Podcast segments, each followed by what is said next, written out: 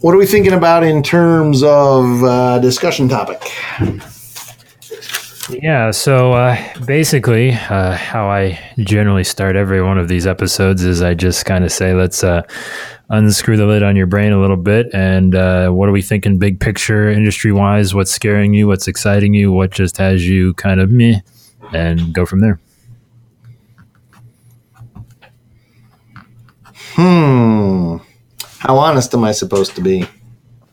Uh, as honest as you want, um, you know, a couple thousand people to hear. Yeah. All right. Let's rock and roll. So, what do you got for me? Uh, what is scaring me is the absolute um, disdain that the typical insurance company and agency executive have for how dramatically and how quickly the industry is changing. So you think they are underestimating the speed in which the industry is changing? Yes, absolutely. And at what at what rate do you think it's changing? Um, I think Jack Welch stated that um, when the rate of change on the outside of the organization exceeds the rate of change on the inside of the organization, the end is near. And to me, um, that's pretty descriptive of where this industry sits. Have any good news, Marty? Any good news? uh, what excites me?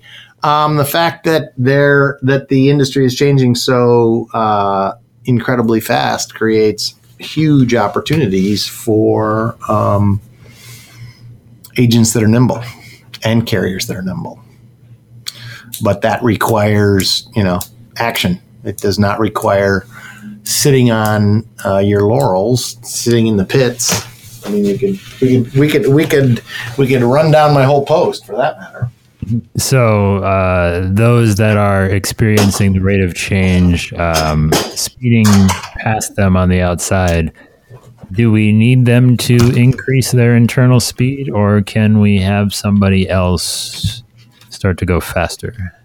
Um, I think it has to be self motivated because I can't drag you down the racetrack. You have to you have to you have to buy into the fact that your world is changing, that there is a need for you to change your organization to to reflect that changing world.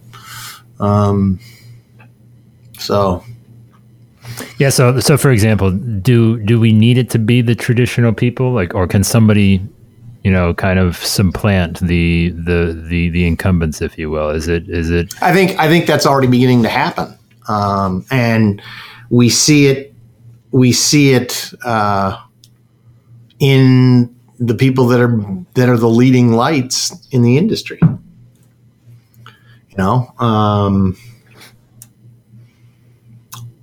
on the automation front, it's it's the vendors that are you know on the agency automation front. It's the vendors that aren't tied to history so it's, you know, somebody who said, wow, there's this unbelievable open source contact client based system out there.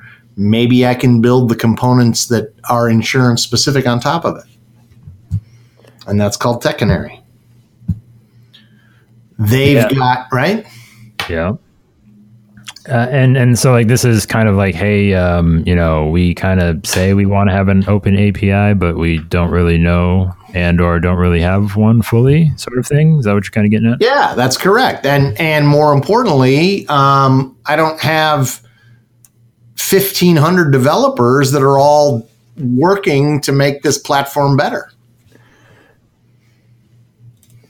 So yeah I mean so the, the one thing that I always kind of as I sit back and think about this, you know, it's like, what motivation do they have to to slow things down? Like, I don't, I don't know why they why they feel like not innovating is in the best interest of their business model of like trying to, con- you know, fighting for. I, I always kind of attribute it to fighting forward versus fighting backwards. You know what I mean? Like I feel like you're always going to get further fighting forwards than you are backwards.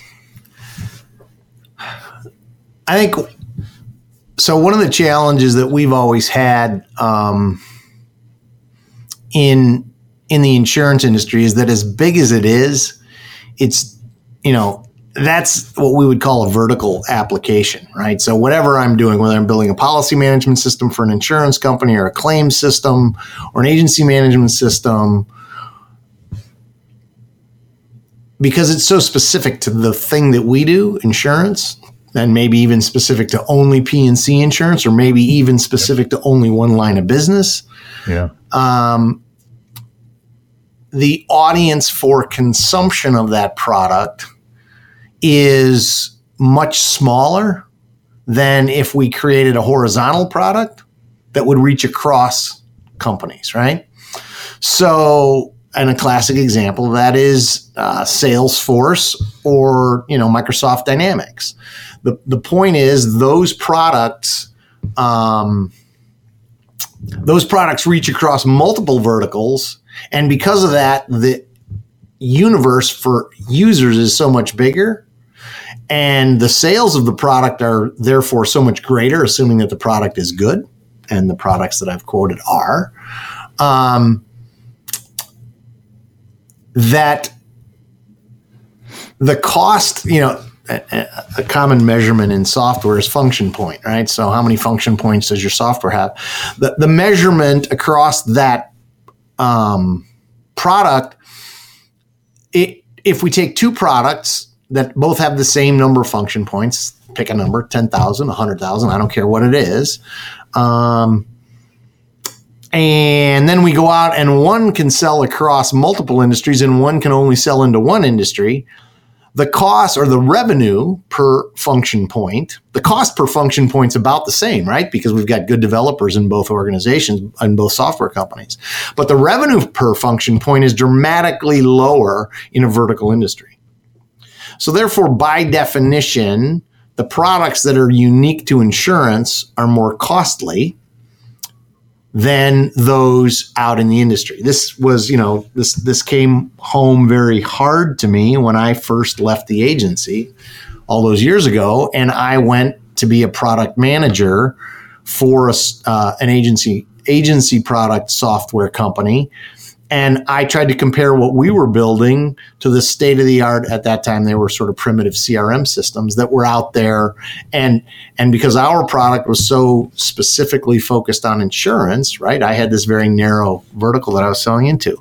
And so when I wrapped my head around that, um, it sort of gave me a new appreciation, but it also creates a huge, um, sort of a, a sort of an unspoken challenge, and that is if I can buy this really great software from somebody else that's a that's a horizontal application at pennies, why am I paying you dollars? And all right, so you, you maybe are you maybe are swaying me here, Marty, just a little bit, but uh, not not entirely. So yes, um, we seem to have come. We seem to have come uh, a few cardinal points on the compass away from where we started, but that's all right. And just out of curiosity, we're recording now, aren't we? Yeah, we've been recording the whole time. Yes. Okay, that's what I figured. All right. Yeah, that's how we do it. Come on, man. We got it's casual. Um, yeah, I mean, so um, I mean, uh, I kind of I, I, get I get it, right? Like it makes sense. Uh, but wh- I guess my point is, is like, you know, we have vendors in the, you know, in the industry, um, you know, that, that they, again, they feel like they, f- they think they need to go horizontally across the industry. Right. Um, whereas, you know, why can't we just let things come in, come out. You know, I, I, guess we I feel like we make it more difficult than it needs to be, and and it's it's at our detriment, right? Because we're working at an even greater disadvantage because we yeah. can't get things aligned. I so I think there are some companies that do a better job of being let's just use the, the, the generic term open than others. Yeah. Some are very proprietary and um, they make it difficult to work. Um, they, they make it difficult for outside uh, outside product vendors to have access to their yeah. ecosystem, and and part of that is defensive in nature. Um, right. yeah. Part of it's out of fear, right? Yeah. Um, part of it's greed. Why would I integrate with you, uh, Joey, yeah. when if I can figure out how to build what you're trying to sell um, and I can give it to my clients, well, I can get money from all my clients that's coming. I'm getting 100% of the revenue instead of whatever the partnership arrangement that we work out if you sell your product to my clients, right?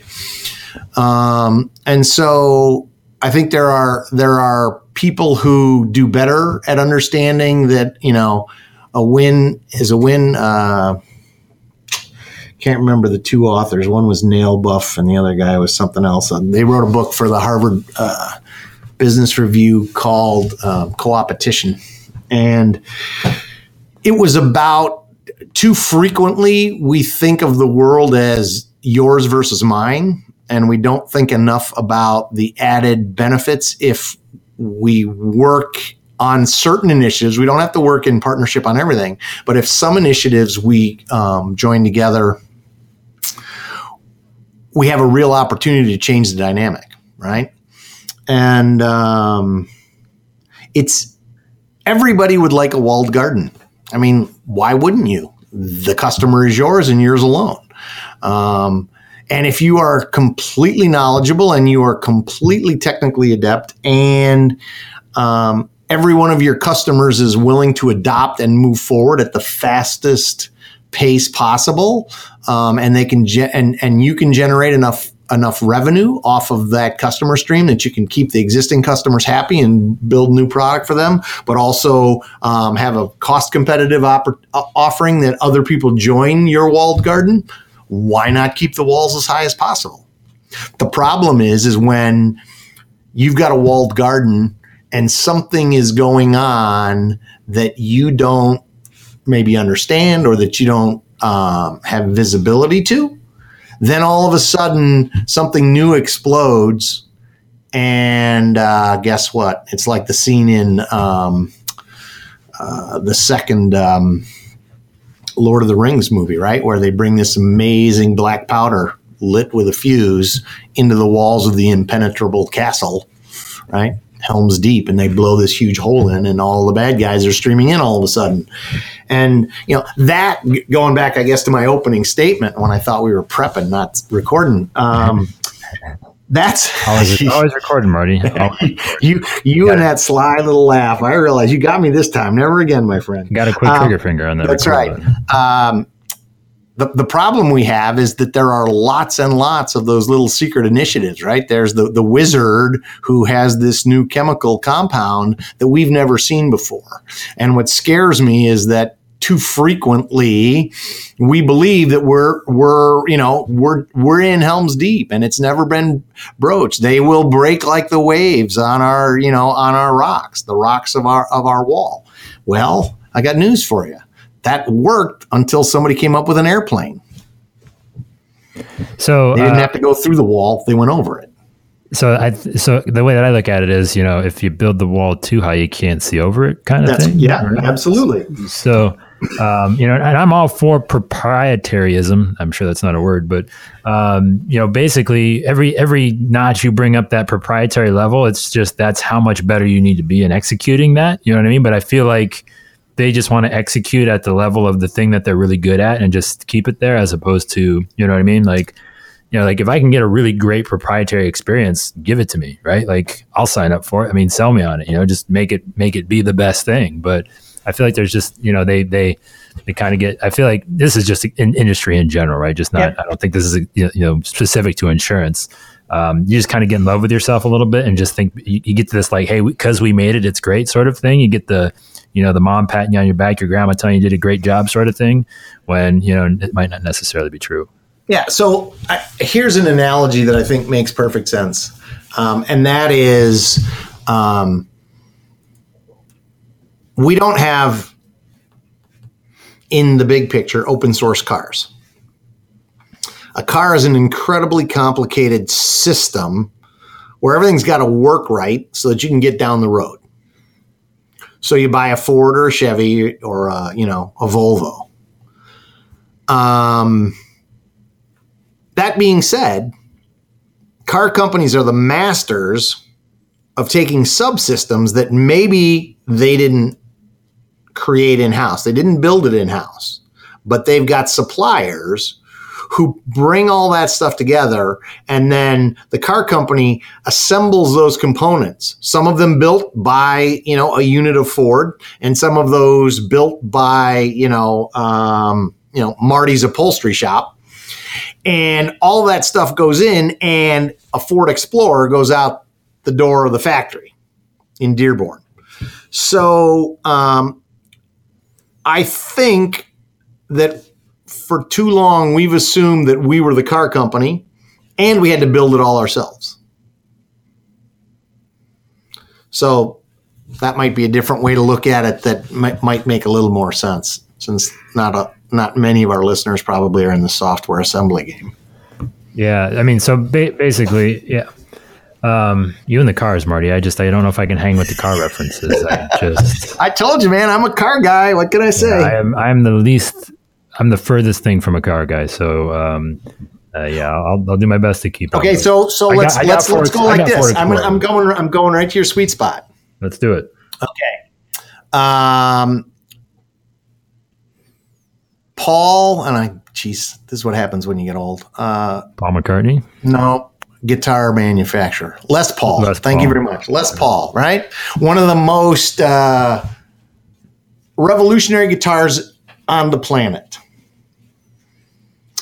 were is every pickup that's in a Les Paul been manufactured by the Gibson company? Probably not. Probably not, right? So is a humbucker is that is that Gibson technology? Uh, I don't know. I don't know. Not. No, probably not, right? So, so, but at some point, I would imagine. So, for those of you who might not be up to speed, uh, Joey loves his guitar. You want riff on guitars for a little bit? You like that musical reference? Uh, yeah, there you go, Marty. Checks in the mail on that one. Um, yeah, I mean, I, I, consider myself a bass guy first, Marty, but I mean, I'll settle for guitar. Okay. Right, right, right. Well, it's got four strings. It's got six strings. That's just a matter of you know. Yeah. I prefer I prefer five strings on my bass, but you know, oh, I'm not gonna, nice. I'm not going to judge with it. frets or without. Uh, I'm not good enough to play without, so okay. So maybe someday, but I doubt it. I think I'm already past my musical prime. Um, so yeah, I mean, I yeah, right. I I think we all, you know. So basically, what you're saying is this: like, are we are we saying like maybe this is an open love letter to um, some people playing in the space? Like, hey, maybe just take a look around and see if you like anything, and and you know, kind of ask each other out on a date. Is that what I'm hearing a little bit? I what I think I I, I believe. Um, having come back from a couple of uh, InsureTech events in the last 12 months, that that's beginning to happen. I think that um, on the technology vendor side of the coin, people are beginning to um, sort of their eyes are being opened to the fact that, you know, even though we're pretty cool in our little walled garden, there's a lot of other stuff going on outside our garden that maybe we should pay attention to. And I mean, it could be as stupid as, you know, the uh, topic du jour Bitcoin, right? Yeah. So I don't know how many software vendors out there are actually, you know, thinking about um, um, technologies like Bitcoin uh, the ability to take payment in Bitcoin, or even you know the whole blockchain, which is sort of the underlying technology. Which is blockchain is a very complicated thing, but the easy way to describe it is it is a um, incontrovertible proof that something has happened. So uh, Marty and Joey agree to do business together. Um, Marty signs a document today in the physical world. I sign a document if it never gets to you or you have a reason to say that you never got it, I don't really have proof that it happened, right? In the blockchain world, we do the same exact agreement. As soon as I sign that document electronically, um, that transaction is immediately replicated to tens of thousands of computers all across the world. So now, even if Joey says, nah, whatever that deal was that I made with Marty, I don't want to be involved in it because Marty's a shyster and he tears the deal up, there's 10,000 other computers. 10,000 other computers say, sorry, Joey, even though you think you want to tear it up, we still have proof that it happened. Right. So, um, so, so maybe that's a critical piece and you you if you you know read some of the, the the sort of the way out there thinking there are people trying to figure out how does this blockchain technology um, fit into the world of, of insurance i mean our buddy jeff roy right he's playing with chatbots i mean there's another thing yeah. I don't know that any of the mainline, you know, I don't know that they're not, but I, I don't know that they are. Any of the mainline um, technology vendors in the space are playing with chatbots. I mean, there are some chatbot specific companies that are trying to sell their wares pr- primarily into insurance companies. But, you know, I, and, and, well, I guess there's uh, there's a couple insurance companies I know that are doing uh, Alexa skills, so that's cool. Yeah, I mean, I'm I'm all for. Believe me, you know, I'm all for whatever whatever we can do to make an agent's job. Like, I think we just haven't really set our boundaries on like who does what really well. You know what I mean? Um, that kind of I think is maybe a little bit of a problem. Um.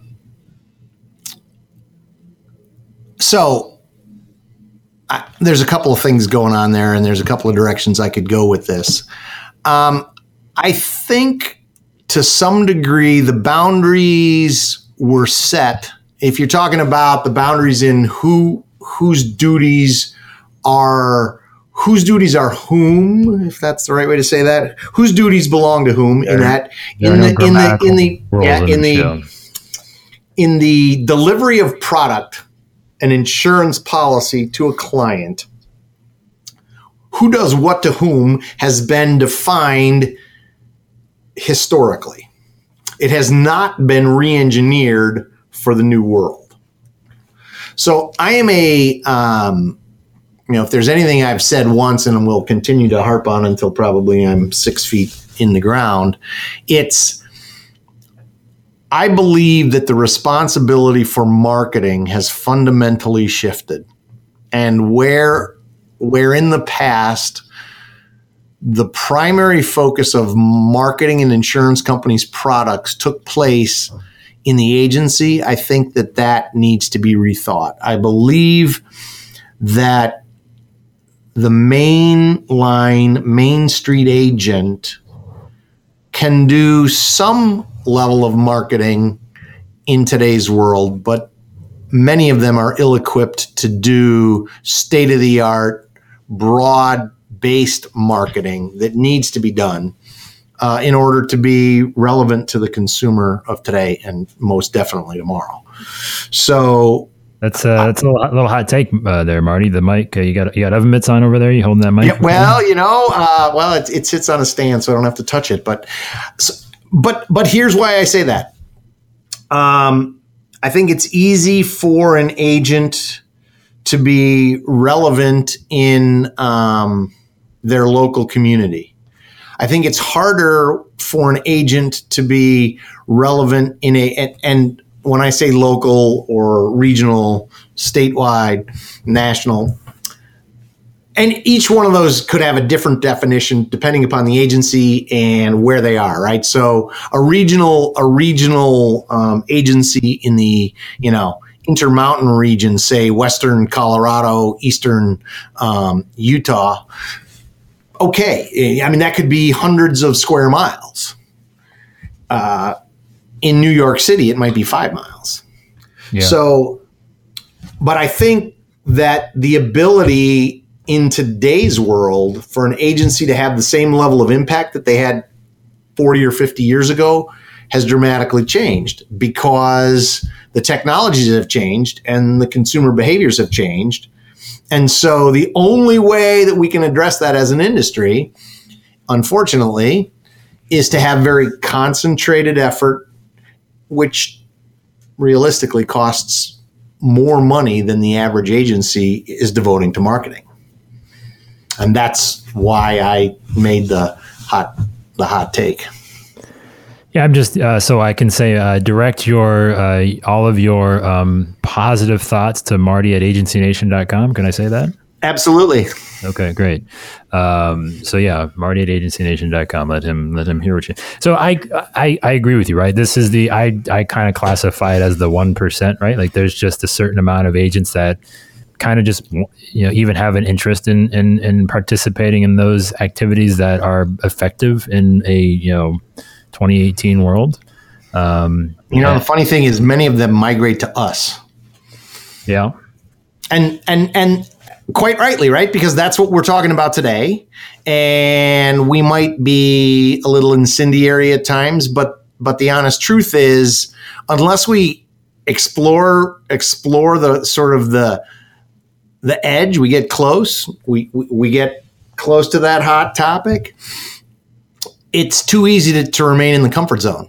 And so I'm sorry I interrupted you, but so so so there's a small percentage that that are you know sort of willing to do that heavy lifting. Go keep going. I mean, yeah, I mean just naturally geared towards it, right? I mean it's yeah. just it's a different type of agent that never existed before. Um, I mean, I, so I just think it's. Uh, let me put it this way: I think all the, the the tools and skills are there. They just never uh, it's not natural to think uh, to broadcast it to the world, right? They're fully comfortable doing it uh, at a BNI meeting or you know at uh, whatever um, you know community event, right? Like that's they feel like that's their comfort zone. We haven't really figured out and flipped the switch that we just need to have that skill set on when maybe not another human being is around, but a microphone or a camera, and um, I think that's I think once we maybe make that mindset, a shift in mindset, that that might maybe help kind of unlock a lot of people to, you know, give themselves permission to be good at this or okay at it or even like it or enjoy it. Even that might be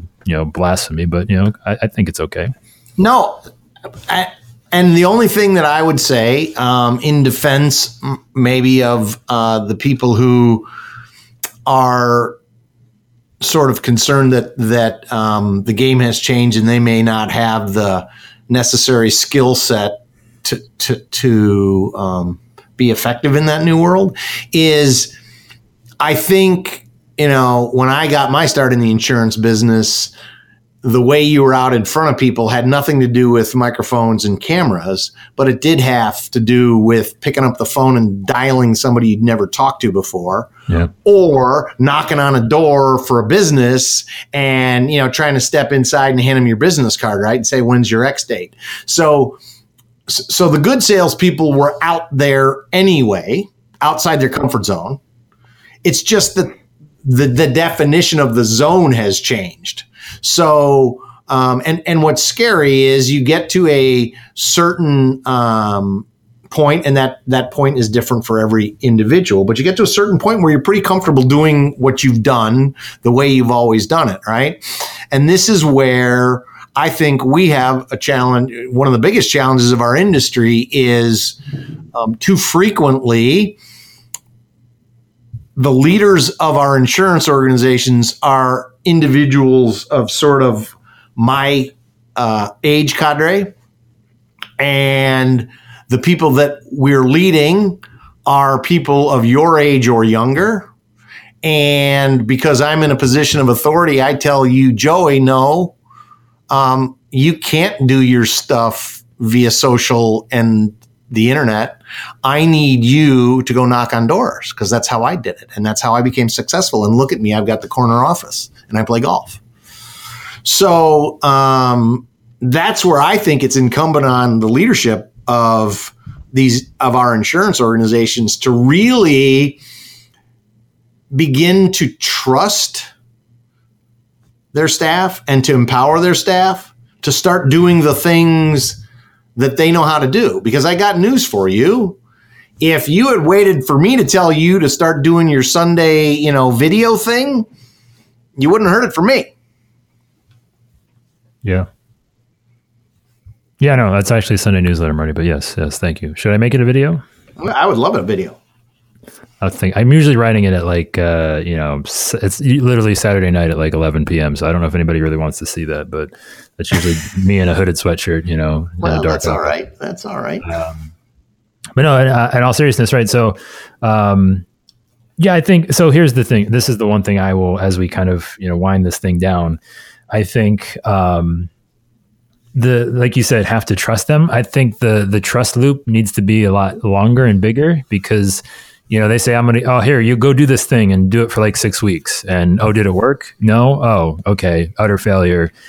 Go chain yourself to the phone again or you know what you know what I mean. Like I just I don't think the expectations are. Um, properly set to kind of allow for the success to to kind of take hold. Um, yeah, I, I, just think there's unrealistic expectations on how fast it's going to work, and also too, the two other variables in this outside of just your overall patience is the overall talent level of the person creating because it is such a different environment and the strategy, right? I see so many people mess up the strategy and they're like, why isn't it working? It's like, well, you're just not talking about the thing that people care about or they need and that's why they're not calling you. I yeah, it's so, so, the big challenge we have, the big challenge we have, and, and uh, we, we we talk about this maybe not frequently enough, but we've certainly said it before. Is we love what we do. We understand what we do we understand the value proposition that we bring, we as, as the insurance profession bring to the table. The challenge is many of the people that we have our, as customers or who we want as customers may not see or understand the product as deeply as we do, nor do they understand um, the value that we bring when the worst happens and we deliver on the promises that we've made. So the challenge in many instances in what you're describing is we assume that the people want to understand our product and our offerings. And so that's what we talk about. Why do we talk about it? Because we're familiar with it, because we're professionals, because we're proselytizing. We want people to understand, you know, that we're not used car salesmen, salesmen. But the challenge is in this new world, that isn't the first reason people are are interacting with us. And if they, if you know, I have uh, heard it said this way: the human mind is one of the most sophisticated um, BS detectors that's ever been invented. And the minute we believe that the intent doesn't match the message, our brains shut off, the walls go up, and we don't want any part of it.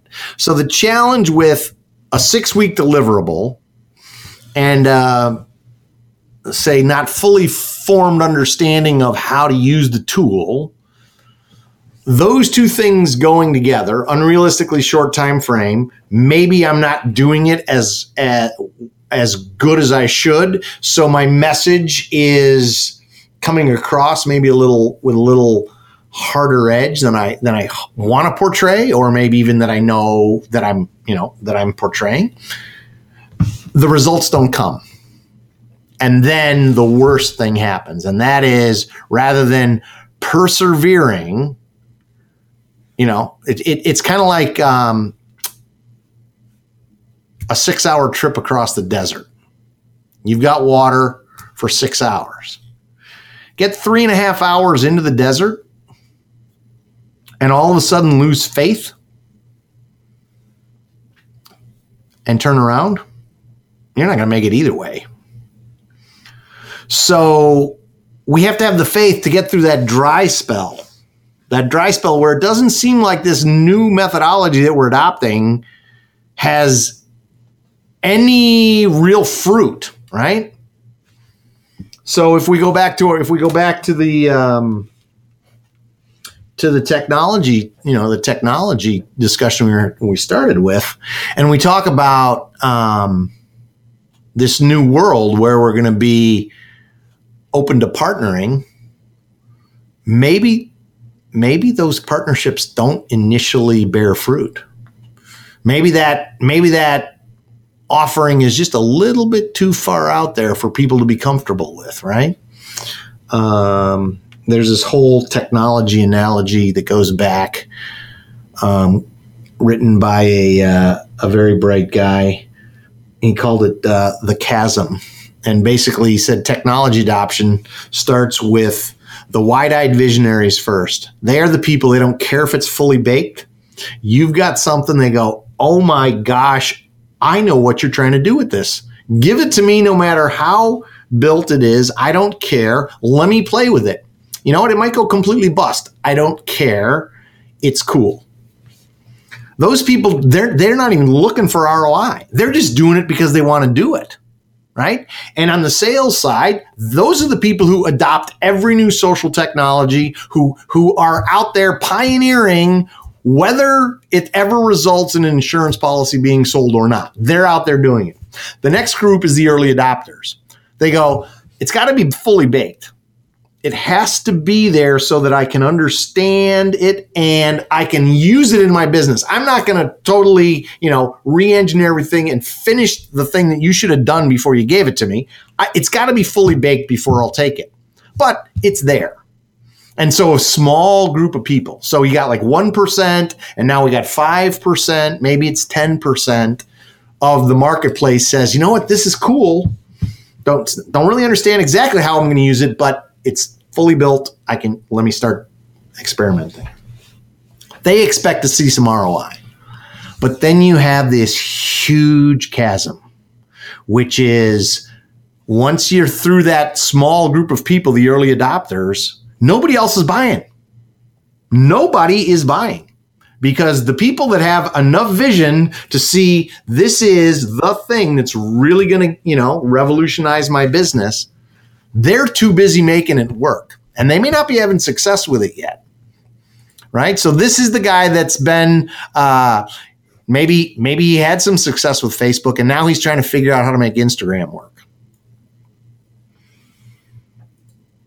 Until the success stories start coming out of that second group of people, the early adopters, that the mainstream the mainstream buyers go, you know, Marty, that guy's crazy. He, he buys all the stuff that's half baked and he wastes his money on it. He's, you know, I, I, go to his office and he's got every technology. It's three years old. It's sitting on the shelves gathering dust because it's not worth anything anymore. But Joey, that guy kind of got it, you know? And Joey, when he does something, it usually works. And you know what? He's on Instagram and he's starting to drive prospects with Instagram. As a matter of fact, he wrote a blog post about it last Sunday. That's when you get beyond the chasm, and now the major portion of the marketplace starts to buy. And that is where too many times, too many times, in the technology world and in the agency world or the, the, the, the, insurance delivery world, let's broaden it to include carriers, that we get stuck and that that early majority, that first part that's beyond this sort of desert, that's where too many times we sit and wait. We sit on our hands waiting for a perfect solution. And that's and that represents the risk that, that we started the call with. I think we've got a lot of people in that. I got to see Joey get it actually up and running before I'm going to commit myself to it.